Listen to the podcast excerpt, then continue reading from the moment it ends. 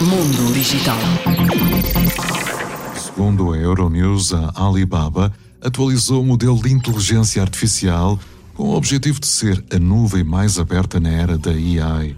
A gigante tecnológica chinesa e a sua unidade de computação lançaram a versão mais recente do seu modelo de inteligência artificial, o Tongyi Yuan 2.0, que irá permitir rivalizar com as gigantes norte-americanas Amazon e Microsoft.